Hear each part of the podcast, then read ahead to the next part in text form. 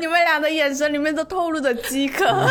我们要不要很有默契的把这一场约会再续一下的感觉？因为他其实没有照片上那么好看，但其实我想说，他半斤八两，我也没有照片上好看。就是从来没有哪一天我早上醒来的时候，发现我是完全躺在一个人的肩膀上的。很多浪漫的美好时刻之所以能被记住，或者之所以觉得他们美好，是因为我在当下那个瞬间就知道这一幕它不会再有了。我就感觉哇，跟一个呃。可能心中有感觉的人一起在屋檐下站一秒都是浪漫的。觉得每个成年人他都应该有处理自己伤痛的能力了。就是每个人都有那种令朋友生气的约会经历，是不是？很傻。半斤八两吧，我们就努力的打扮了自己，然后去吃了沙县小吃。其实出去跟别人见面跟探店没有什么太大的区别。for the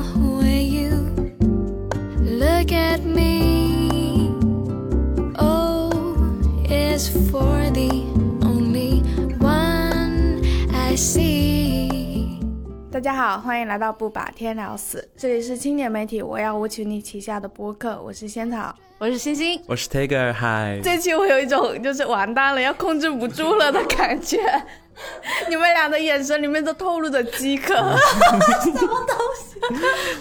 这一期呢，就是我们想要来聊一聊大家的情感状态啊，好久没有聊情感。本来还在想，说要来聊一聊，就是我们各自的浪漫爱幻想。想了很久，我的幻想是什么，然后发现啊，我好像很久没有过很浪漫的约会或者很浪漫的幻想，所以想了还挺久的。但是我又想说，你们两个可能会一下子有很多很多素材可以讲，那我就可以少讲一点了。应该有吧？应该有吧？但我们就是昨天戏称我们是视频组恋爱脑。我们这一期就是我们这一期主题就是我们想要来聊一聊我们各自脑内的那种对浪漫爱情的幻想。到了现实约会中发生了哪一些碰撞？那我们先各自介绍一下啊，就是我是恋爱中的状态，恋爱一年多这样子。我就是大概年初的时候分了手，和前任分手之后，最近就是在处于一个认识新人和 dating 的状态。嗯，而我是一个从来没有谈过正经恋爱的状态。真的吗？真的真的，就是没有确认过关系。没有，他只是不停在 dating 而已。对，没有不停的在喜欢上别人。对，错的人。好，那我们现在分享一下我们各自面对约会这件事情，我们各自脑海里面会有怎样期待的那种很浪漫的。场景，那我先说好，好，就是我在不同的时期是有不同的幻想的。然后我昨天就认真回忆，我发现就从大学前后分成了两个幻想。大学前就初中、高中的时候，我幻想的是，因为当时应该是受一些电影或者说文艺作品影响比较多。我当时想的就是哇，学校生活这么无聊，太枯燥了，我要反抗学校。然后我想的就是我会跟一个人。就升上同一个高中，然后我们就在不同班认识了。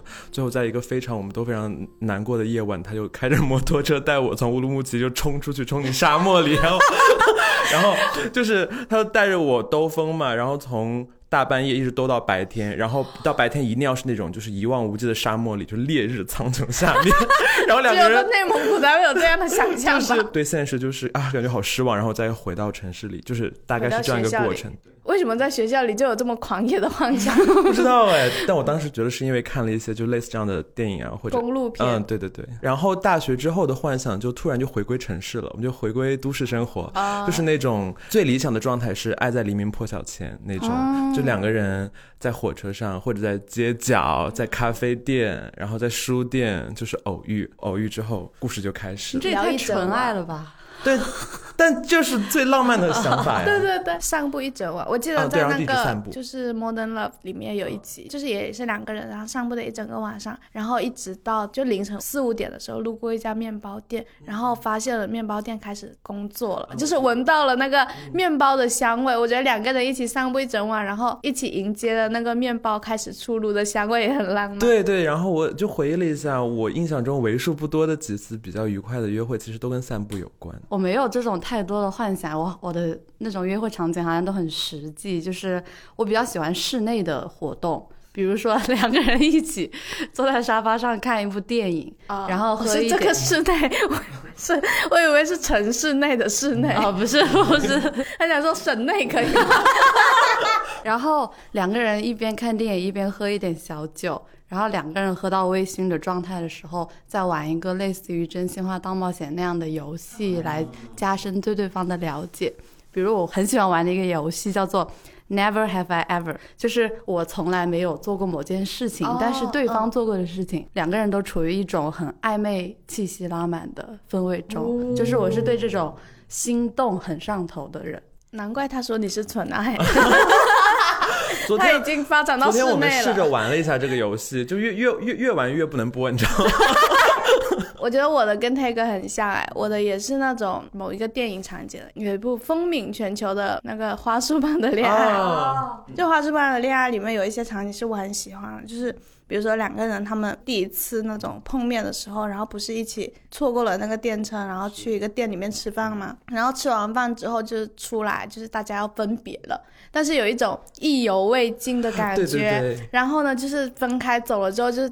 突然之间，男主又从后面跑上来，然后就跑上来跟他继续聊着天，然后又把这场约会延续下去的感觉，就是我觉得约会里面对我来说很浪漫的那种场景，就是两个人都在一个意犹未尽的边缘那里，然后突然有一个人决定说我要把这一份就是约会续上的感觉，就是给这份浪漫给续终了。推个在推个心动了是吧？Yes。然后包括他们就是后来确定关系的那一次，也是就是两个人好像直到吃完那一顿饭，然后都还没有表达出，呃，你能不能做我女朋友，或者是我们要不要在一起？那个时候来了一份上错的冰淇淋，他们就及时说啊我要我要，然后又把那种就是意犹未尽的感觉续下去了。就是我自己之前也有过，就是可能跟某一个人出去玩的时候，然后。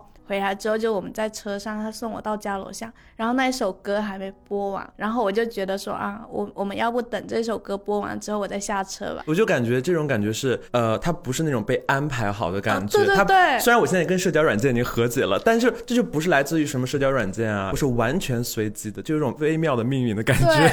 而且必须是说明，就是两个人都对彼此有一点点感觉，所以才会有那种。我们要不要很有默契的把这一场约会再续一下的感觉啊？好浪漫，被自己讲的东西浪漫到了。那我们刚才讲的这些浪漫幻想，有哪些是在约会中实现过？就 take 忍不住了，散步，散步很容易实现，是不是？呃，我觉得是比较容易实现的。然后我可以讲一个，就是因为我来广州也没有多久嘛，其实到现在才四个月多一点。就是来广州之后，我有一次约会经历。嗯，那个是我刚进公司不久，其实在广州当时也没有任何亲近的朋友，然后跟大家也不熟，然后更别说有什么可发展对象，就把 Tender 下了回来。我就每天开始左滑右滑，左滑右滑，然后就滑到了一个人，就他的照片是那种看起来就是比较文艺，然后留着。半长发，然后我划他是因为在他所有的忧郁的照片当中，有一张是笑的特别灿烂的，就感觉是被朋友抓拍的那种。我感觉哇，这个人就是就自这一张很自然的照片，我喜欢比较自然的感觉，我就划了他，然后发现他也划了我。我们在匹配上之后，当天晚上就在聊天，就了解到他是在美国那边留学，然后家在北京，然后来广州这边玩几天找他的朋友，所以他其实过两天就要走了。我们就火速约了第二天出来见面聊天，火速 对，我们就去约的就是晚上出去吃饭，然后他看了一下餐。他想去吃一家在珠江新城那边的，就要跨过江过去嘛。我就在地图上看了一下。路线，我想说，如果聊的比较好，我们怎么样把这个约会 延续下去呢？提前看了，提前看地图了。对，我就思考，我就想了一条路线。公司旁边不是有一个猎德大桥吗？然后我每次坐车经过那个桥的时候，都会看到很多人在那拍夕阳啊，拍夜景，然后在那散步、骑车。我觉得那不如就经过一下这个桥。我就跟他说，我们可以吃完饭沿着江散步，然后经过猎德大桥到公司这边。就是走过来，因为都不是特别远，他就说 OK。这里要插播一个细节，是让我有一点点小小的下头的，就是说，呃，在刚打招呼的时候，他就对我说，感觉你的照片很可，但这个可就是在 gay 圈，它就是略有一点暗示性的意味啊。然后，然后呢，没有聊几句，他又说，感觉你的嘴唇很好亲。我当时想的是，哇，这是一个让我有点开心的冒犯呢。然后我又觉得，我就感觉当时好像他跟我的目的不是特别一致。但我想说，whatever，反正我又不亏什么，我就说那也 OK，我也没有严厉拒绝怎么样。然后当时我就想说，嗯，那在桥上也许就是一个比较好的单独相处的时机嘛。再了解了解。对我 当时就把我的小相机放进了我的包里，我就跟他说，那好，我要因为我路过那条路线，我想拍夜景，其实是想跟他一起在那个场景里。哦，还带了借口。对，然后。然后第二天，呃，就下班之后，我就就过去找他了。当时就约在一个，说实话我忘了名字，但是挺高级的一个餐厅。那个餐厅呢有个小乌龙，它分为两个区域。一个区域是米其林三星区，可贵了；另一个区域就是平民区，平民区是我自封的，不是那个餐厅封的啊。然后，然后，呃，我当时又走错，我走到米其林区了。然后我一坐下，发现一只螃蟹要一千两百块钱。我说天哪，他他难道他是富二代要请我吃饭？因为我根本负担不起。等我在看菜单的时候，他那个人就过来了。然后我一抬头发现，就是一个挺高的男生就坐下。其实当时第一瞬间我是有一点点失望的，因为他其实没有照片上那么好看。但其实我想说，半斤八两，我也没有照片上好看。我就说 It's okay, It's okay。然后他坐下来就说我们走错了，我们应该去那边。我说好，这是我们的第一次对话。见面的时候是吧？然后我们就那个很狼狈的逃到了贫民区那边，然后那边就 OK，我们就坐在吃饭呀，然后就聊天，就聊的无非就是我的工作，他在美国那边留学的生活，然后我就说我刚来广州啊，然后他也说他在美国那边，因为没有什么朋友嘛，就可能比较自闭，比较内向，回国就感觉好了很多。然后我们吃完饭就开始了我的散步路线。之后其实跟我想的对一模一样，就是我们吃完饭之后沿着那个沿江路一直在走，呃，就路过了老人啊，然后路过了很多跑过的小孩儿，就很多就是很日常的那种场景，我就很开心。然后等我们走到立德大桥上的时候，因为很高，一下就有风了嘛，就感觉突然就舒服了一些，因为真的好热，七月下旬。然后我们沿着立德大桥走的时候，大概走到了快一半的。地方，我就我故意停下来开始拍夜景，他就说：“我可以抱你一下吗？”啊！我当时就说：“嗯，可以。”然后我们就那个在桥上拥抱了一下。当时有一个感觉是，他应该是比我更不在乎其他人怎么看的，因为当时其实旁边有路过的人，他其实就完全没有任何作为，感觉动作上是没有啊，但我心中还是有点怯，我不知道他会不会在意这些。然后我们就小小拥抱了一下，拥抱分开之后呢，我们就继续往前走，走到那个大桥立了大桥正中央的时候，就整个暗流涌动的珠江就在我们脚下了，旁边有非常好看的夜景，旁边就是飞驰而过那个车流，我就再次故意停下，我就把他拉到那个啊那个桥边，就看江景，我们就大概沉默了一分钟，他突然说他有点害怕，因为他有点恐高，我说哦那没关系没关系，我就把他又拉到了后面。那一分钟里，原来想，对，他在想很恐高。我想说，嗯，好吧，我们不要破坏这些。后来，呃，他就说我可以再抱你一下吗？我说可以啊。然后在这次我们拥抱分开的时候，我们就很自然的接吻了。就在猎德大桥的中间是吗？不知道有没有听众那天晚上从那里路过。然后接完吻之后，我就说我要给你拍张照片。我就给他拍了几张照片，我们就一起在沉默着往前走，因为当时好像两个人都不不太知道要说什么。我想说不行，我不能让这个气氛停在这里，我就主动牵了他的手。我当时那一瞬间的感觉，其实不是就是要看他，我就看向了整个珠江，我就觉得说，其实在我之前的人生中，我从来没有在。就是有这样的体验，这是我人生中第一次跟一个男生，就是第一次见面就约会哦，第一次约会对，然后我们有牵手、有接吻、有拥抱，然后一起吃饭聊天。嗯，我觉得说，啊，这太像一场梦了。因为本来来广州 那时候也没多久，我就感觉一切很不真实。下桥的时候听到那个桥下传来了那些歌声，江边会有那种路边 KTV，就一个人架一个话筒，然后会架一个手机唱吧，然后你可以在。一五块钱一首点歌嘛，我我就说唱歌吗？他说好啊。我说我想唱五月天的温柔。他说你唱拥抱吧。我说好。然后我就唱了拥抱。然后他就他就唱了那个老狼的虎口脱险。我不知道为什么他要选这首歌啊？虎口脱险什么意思？然后。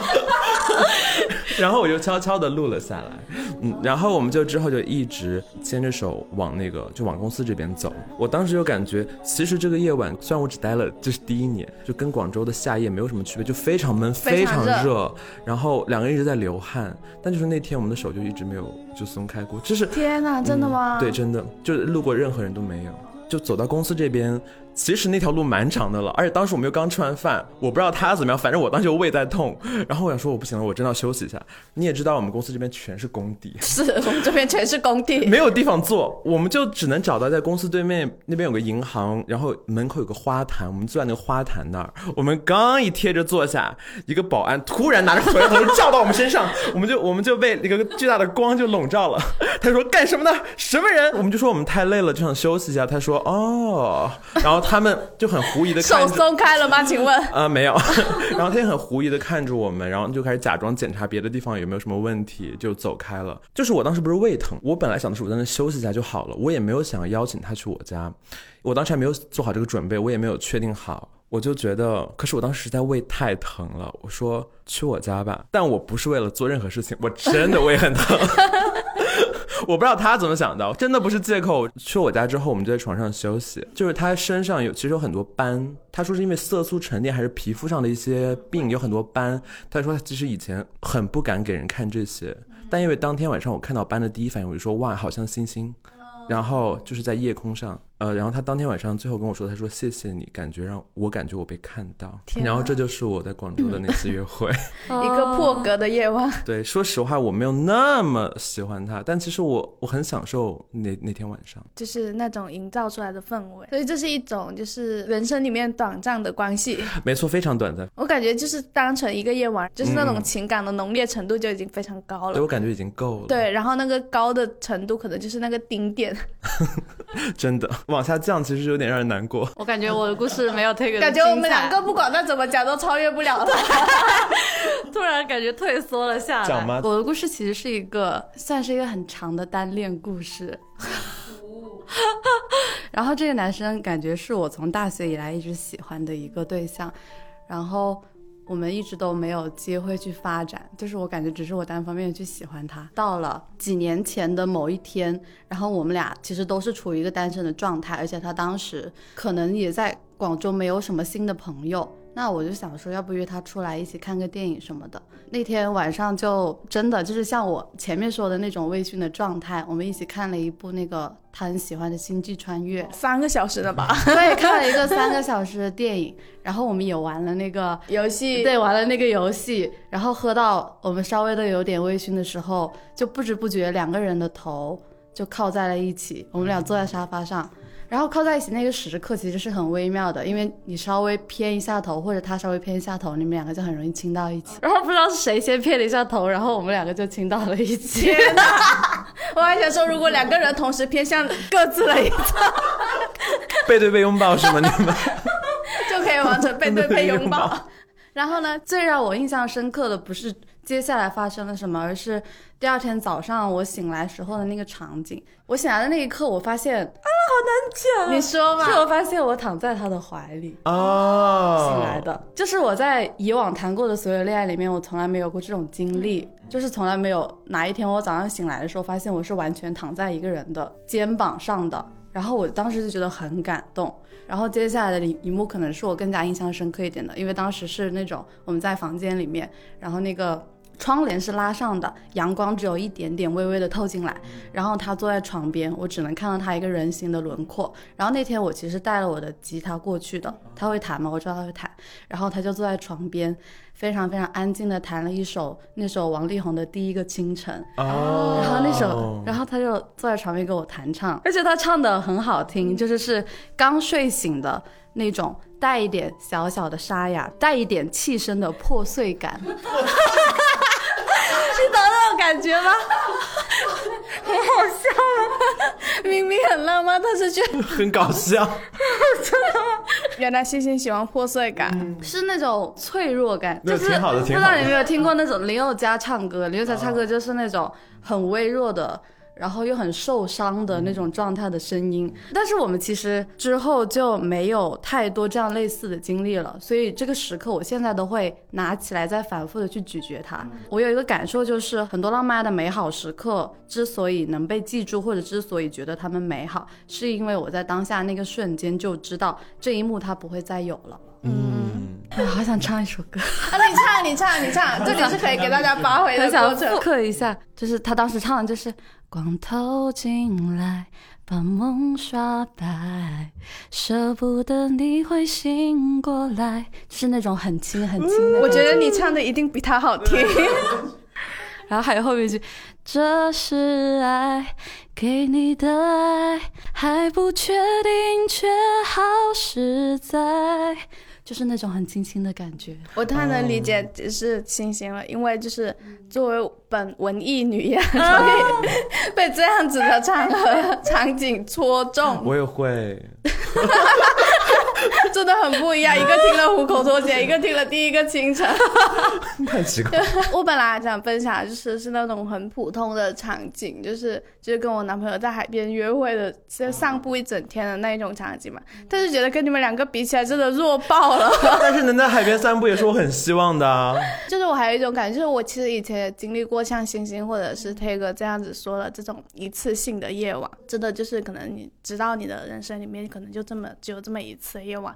但是我发现好像随着就是我对那个人的喜欢的那个滤镜破了之后，就是这一份对这个夜晚的那种浪漫的留念，它没有那么的强烈了。而且可能也因为我后来就是跟我男朋友在一起了，就是他的那种浪漫就好像过了他的那一个。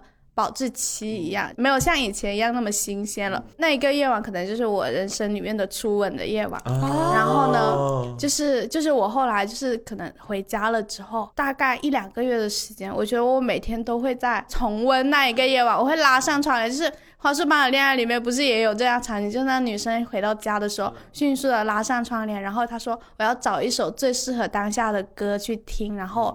把我现在的这一份心情更久的保持住嘛。当时就是我工作非常累的情况下，然后我下班回到家的时候，我就会立刻把窗帘拉上，然后躺到床上，然后就挑一首音乐，然后就开始在床上去听，然后闭上眼睛去想象当时在另一个城市里面的那一个夜晚的感觉。我发现就是你会在不断的那一个。重温里面，然后当时那一份浪漫还是就是处在一个保质期里面的，但是到现在的时候，一闭上眼睛，你就发现很少再出现这样的场合了。我们不是要聊说，就是有哪些时刻是创飞了你的这些浪漫场景嘛？然后想要听你们的那种你们的浪漫约会里面 创飞经历。我其实并没有那么多的约会经历啊，是说完刚刚那个好像没有什么幸福力。就是 我现在想说的，就是我回忆到的都是我事后复盘和回忆。反省的时候发现其实是被创飞的，比如说时间线拉回初一，怎么初一就开始了？初一的时候，我当时还还没有就是彻底觉醒，我当时还在对女生朦朦胧胧。听众不要骂我，每个 gay 子都有觉醒的时候。然后就当时是一个很纯粹的一个时期，当时我跟一个班里的女生住的不远，所以每天我会一起去找她上学放学。然后呢，你唱歌了，我也要唱。就是当时我超级喜欢，就是周杰伦的《不能说的秘密》里面有一句歌词是，就是那个最美的不是下雨天，是曾和你一起躲雨的屋檐。最美的不是下雨天。OK，whatever。就当时有一天下雨了，我当想说天哪，这就是我梦中的场景。于是我就跟他说，因为已经快到他家了，我就说我们现在去那个小卖部底下躲雨。他说为什么要躲雨？我马上要到家了。然后。我就说，我说走嘛？走嘛？他说你干嘛？你干嘛？然后他一直跟我就走到那个呃小卖部那个屋檐下面，然后他就说干嘛了？我就说我们躲雨，然后一秒钟之后就躲了一秒。我说好，我们走。他就整个人超级莫名其妙，觉得这个人真疯了吧？然后，但我当时觉得说哦好，我跟他一起躲雨了，这就是。当时就纯粹就纯粹在这儿，我就感觉哇，跟一个呃可能心中有感觉的人一起在屋檐下站一秒都是浪漫的，就是为了十多年后可以把这个讲进播客里吧。然后这个但这个幻灭是什么呢？幻灭来自于八年后，就是当时我应该是在大二或者大一，然后这个女生她那时候早已经就是认知不一样了嘛。然后我有一个朋友跟这个女生在同一个大学同一个班，然后这个朋友有一次跟我在假期见面的时候就跟我说，哎，你知道吗？那个人就那个女生说，我之所以变弯，是因为追求她而不得。他散布这个消息，天哪！我就觉得就就就很无语，你知道吗？我就觉得说，一方面我就又觉得又生气又好笑，生气就生气在，就是你一方面轻视了我自己。嗯，当然，比如说自我认知的全部这些的，就是痛苦啊，或者说这些过程。另一方面又觉得，明明我曾经把一个那么纯粹的那个美好的幻想寄托在他身上，然后他他现在就给我就是踩烂创飞，嗯，就是蛮让人唏嘘和失望的。我最近的翻车经历应该是在听得上匹配到的一个男生，就是他一开始在听得上跟我聊天是很活跃、很开朗的那种。因为他资料里面写说他是 ENFP，然后我又是一个很自闭的 I 人嘛，我就幻想说我可不可以找到一个开朗活泼的 E 人，然后他又是会在上面主动跟我分享说，哎，我去了五月天的演唱会，然后巴拉巴拉说一大堆，分享他的生活。然后我就想说，太好了，我就是需要这样一个主动的艺人，把我从自闭的世界里面拉出来。然后我们第一次见面之后，他就很开心嘛，然后就跟我说，那我们呃接下来的安排是今天晚上去唱 K，明天休息一天，给你自由，然后后天去看脱口秀，然后这样帮我把所有的日程都安排好嘛。就是一开始是是去吃了一次那个烤肉，他来公司楼下等我下班，然后打了个车，我们一起去。然后我当时觉得很开心，因为他又会看那种台湾的偶像剧，然后我们听歌的品味又很一样。然后后来我发现很神奇的一件事情，就是我们见面还不到一周，我就发现我开始跟这个人吵架了。哪一方面的吵架？具体来讲，因为我自己本身是一个脾气很好，也不太会记仇的人。然后当时是一个周五的晚上嘛，那天晚上是在剪视频，然后我手机没有开声音。大概他给我发一条消息嘛，他说他要睡觉了。然后大概过了半个小时之后，我就跟他说，呃，我在剪视频。他就打了一个电话过来，我说我刚刚在忙，没有看手机。然后他就继续打。然后一直打打打打打了五个电话，然后我就觉得很恐怖，然后我就我就说我说我在剪视频，然后现在不太方便，而且那个时候已经快晚上一点钟了，我说我状态不太好，可以不打嘛。然后他当时就直接从语音电话转成了视频电话，又打了五六个过来，可怕，然后我觉得很可怕。然后他就继续说，呃，就看一下，我就甚至只看个三十秒就好。他这是检查是吧？对呀，对，他就已经开始在查岗。对，他查岗我的生活，当时就觉得很莫名其妙。然后他说看一下周围，我就已经有点生气了。但是我还想说不要把关系搞僵，我就拍了拍了一个那个电脑我正在剪视频的那个图片过去。他说这样不行，然后他就继续拨电话过来，好可怕，好可怕。然后然后我当时整个人都不好了，我就想说那我还是接一下吧。但是我把那个摄像头挡住了嘛。然后我一接通他的第一句话就是你干嘛把摄像头遮住啊？我的血压都要起来了嘛。然后他就继续说你给我看一下。你周围看一下就好。天哪，好可怕！还没确定关系，确定没有也不能这样。见面几次呢？我们见面才才两次，第一次就吃饭，第二次我们只是在路边就是聊了一下天就回家。好可怕！天哪，好吓人。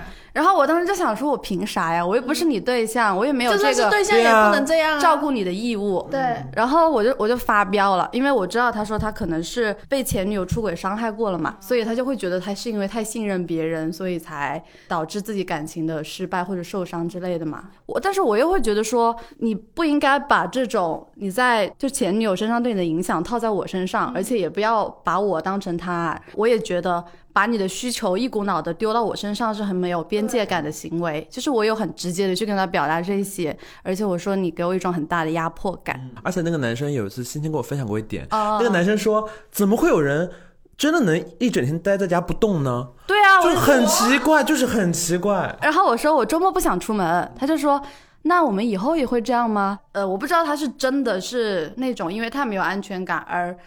想把对方抓得很紧，还是说他只是以没有安全感作为一个借口而想控制对方？这种我现在没有办法判断，但是我总觉得这种。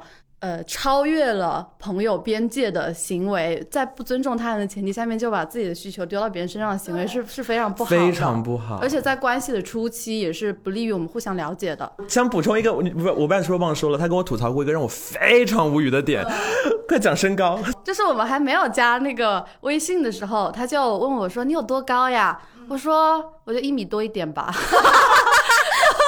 然后，然后我说：“你很在意身高吗？”他说。是啊，我说你的要求是多少？他说至少一米六以上吧。我说为什么呢？他说我也不知道啊，可能因为对以后的小孩不好吧。啊！我我当时跟他说，天呐，星星有人想娶你。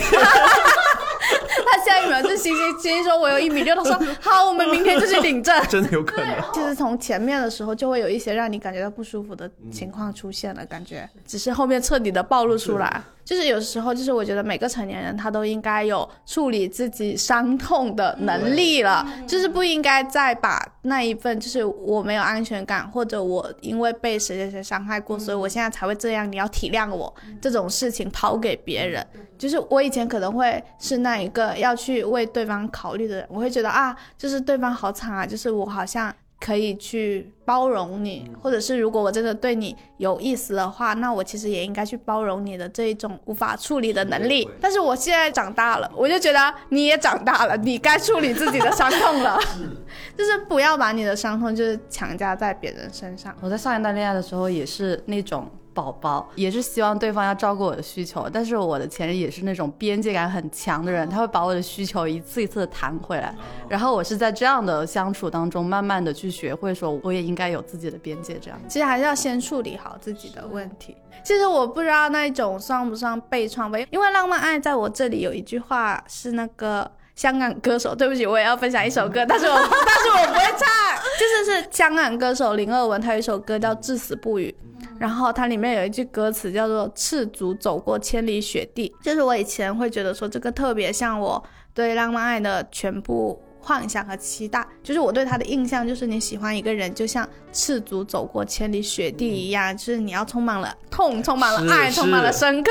就我现在想一想，我觉得一般就是如果你要用到这样一句话去形容这份爱情的话，要么就说明这份爱情走快走到头了，哦 要不然呢就说明就这段爱情里面你们两个人的关系非常的不平等。因为刚才不是有讲到那一个就是初吻的夜晚，就是我有两天的时间，其实都跟就是以前喜欢过的一个对象。在一起，然后我们两个当时是没有确定关系的，觉得说我们这段感情是没有结果的。就是我当时好像写了一句话，就是我说在不在一起的名义没有那么重要，互相喜欢的情感是更重要的。所以我当时也是有这种价值判断，然后我就觉得说我可以跟你一起，就是我们去拥有一个很好的约会的记忆，然后没有结果的这样子。然后我们当时就是我去那个城市的时候，甚至那两天我都没有拍下任何照片。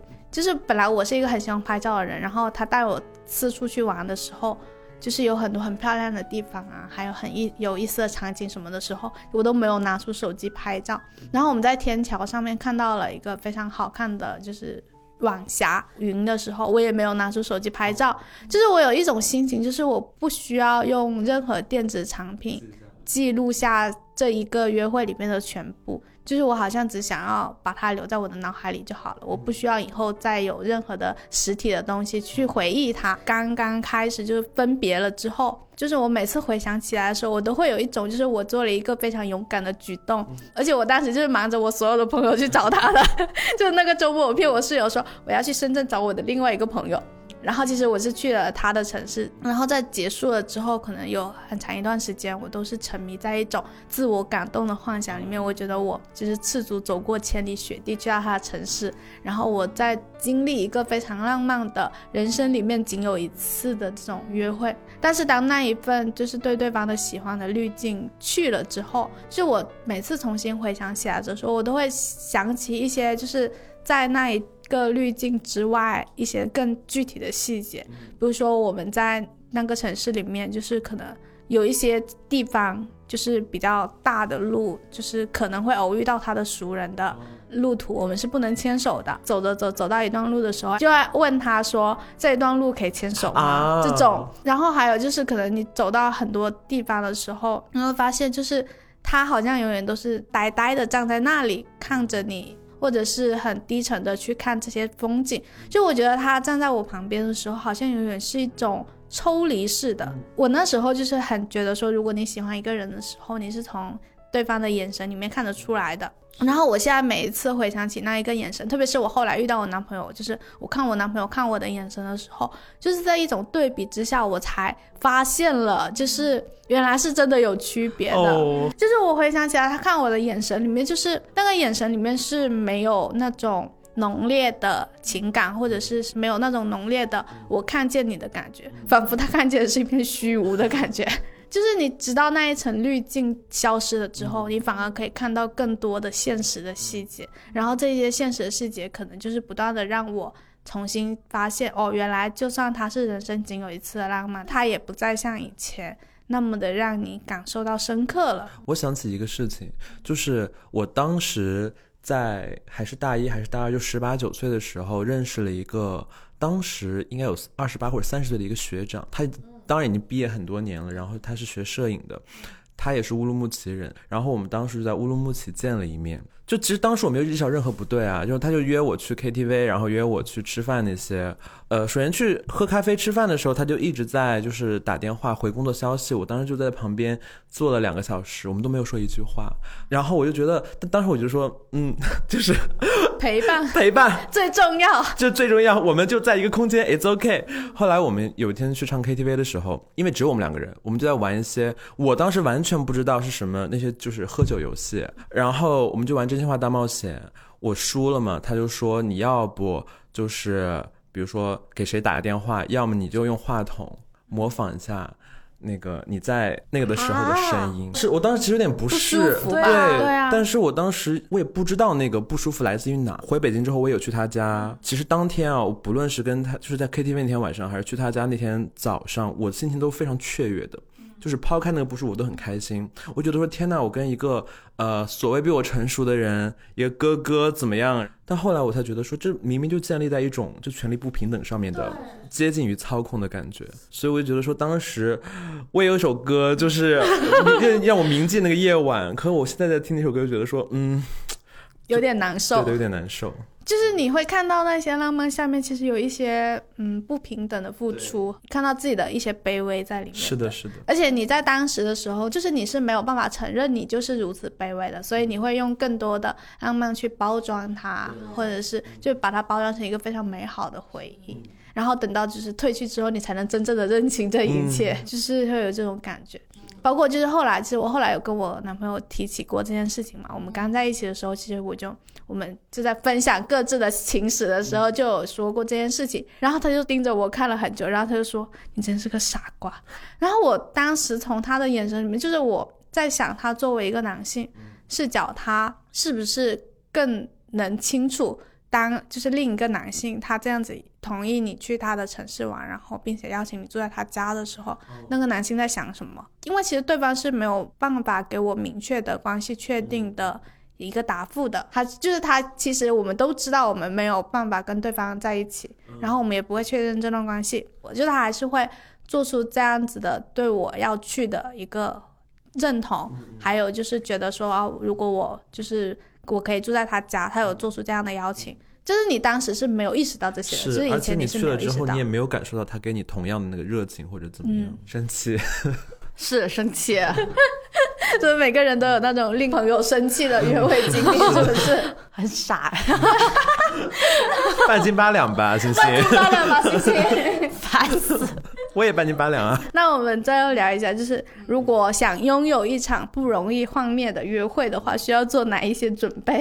还有就是在约会现场，就是你想要做一些呃浪漫一些的举动的时候，哪一些是不太容易翻车的？我第一个浪漫约会的准备是给我自己的。就是说，我会用自己喜欢自己的状态出门。就以前我会有那种为了吸引对方的心理而穿上那种让自己不舒服，像是服美衣那种紧身又有点短的裙子。然后，那在实际约会的时候，我自己感觉会非常的紧张和局促，因为会时刻担心自己会不会走光或者足不足够淑女。但是这样子就会让在约会过程当中，我对对方的关注和在当下那一刻我们的感受都减少了。所以我觉得我现在会选择我自己能够。舒服，稍微能够正式一点的就好了。当下约会的感受是更加重要的，而不是在意你在对方眼里是什么样的。我喜欢你刚才那个描述，是你要以自己喜欢自己的状态出门。对，这这点真的很重要。不是让对方喜欢的状态出门。对对对，我我想到我可能以前很多次那种跟暧昧对象出门，都是以一种希望对方喜欢我的心情出门的。就是直到我跟我对象就是。第一次见面的时候，我好像才是那种以我自己喜欢我自己的状态出门的。我之前总感觉我出门跟他见面，就是要首先得不得体就就另说，就感觉要自己要表演一种张弛有度，然后但其实。结果都挺僵硬的，我觉得。啊，对对对，对，表现出来就很僵硬，而且也不享受这次约会。第二个是，我想起我之前跟我前任出门的时候，就我们见面的第一句话，他总是会挑我身上的一个点来夸。如果我化了妆，他就会说你今天好好看啊；如果没化的话，他就会说，哎，你今天没化妆，皮肤也很好啊。哦。就是这种话是会让你们约会的第一瞬间就能够心情马上明朗起来的，而且也会形成一个条件反射，就是当你想到和这个人出门的时候，你就会是开心的。哦，好所以我觉得。你可以在跟对方约会的时候加上一个这个小动作，就是你可以夸对方的一个发型或者穿搭中的某个点。或者是香水的味道，或者是妆容，然后我都可以讲。对对对，记得就是，其实我不知道别的女生会不会，就是就是星星，你喜不喜欢对方评价你说，天呐，你化了妆跟没化妆一样？一般哎，我没有什么感觉。对，就是就是，我发现有一些男生，他们好像有点误会，就是好像夸一个女生说，呃，你化了妆之后就是跟没化妆一样，就是意思是夸你原本没化妆，素颜非常好看嘛。但是就是。有时候就是我精心化了一个妆之后，我就希望说，就是我就是觉得我这个妆很好看，它。就是我心里很清楚，他跟我素颜的时候不一样。如果你还夸我的妆跟我素颜的时候一样的，跟没化一样哎，这很奇怪吧？所以我觉得，就是如果对方真的化了妆的时候，你就不要夸对方说啊，你就是化了妆跟没化妆一样，是雷点是吧？对对对，你可以夸啊，你你的眼影颜色很好看，或者你今天口红颜色很好看这种。好，我最后一个点啊，是我从那个 Blake 那里学到的，就是他会提前做好情绪地图，这叫做一次完整的约会。需要经历的情绪体验，比如一开始，他其实就像在做一个活动一样去设计自己的约会。好累，就是一开始我们吃饭的时候，我们要达到哪种情绪，然后比如说接下来我们要去逛公园，他可能是要进入到一个更高的一个情绪点，还是怎么样？然后最后我们要再去，比如说家楼下，或者是再安排一个别的活动，让整场。约会的情绪到达一个最高的顶点，然后我们再如何把这个约会收起来？我觉得这是很适合 J 人，或者是很容易约会焦虑的人。因为我是一个很容易、超级容易尴尬的人嘛。就是如果我觉得我们吃完饭之后漫无目的的和对方讨论去哪里，会觉得很消耗。这也是一个方法，但不是我的方法。嗯，因为我其实比较喜欢更随机的事件出现。是一批人嘛，我知道。让对我来说那些准备。一个是我当然也会去提前搜索合适的餐厅呀，然后路线，就像我之前说的那些，然后我是感觉我会。以我跟对方的共同喜好为基础，因为我之前也跟一个男孩一起出去过，我们第一次见面吃的沙县小吃，就是因为我们蒸饺是吧？我们当时真的都很穷，没有钱在北京，然后我们说我们吃什么，我们就努力的打扮了自己，然后去吃了沙县小吃，然后就一直在散步。然后除了餐厅，我就会具体的看一下之后的活动干什么，也是以两个人共同的喜好为主。如果说一定要准备什么，我会在包里准备纸巾，就是怕对方或者自己。呃，比如说流汗了，或者想打喷嚏之类的呃事情，然后呃，我觉得提前几天好好睡觉，提前几天就是要保持好你的嗯良好的精神面貌。万一不得不那几天要加班的，哦，那就跟对方说，我这几天真的很累，请多多包容吧。然后就类似是这种，然后心理上。因为你刚不是说你很害怕尴尬吗？我之前也是，后来我转变了心态，我就是说我就把这个当半个人物采访来做，我就夹杂进工作内容，就可以增加我对他的好奇，我就不至于让对对对让大家有一个很长时间的尴尬的沉默这样。我会想起我跟我新男朋友第一次见面的时候，有很多人会觉得说第一次见面会很尴尬嘛。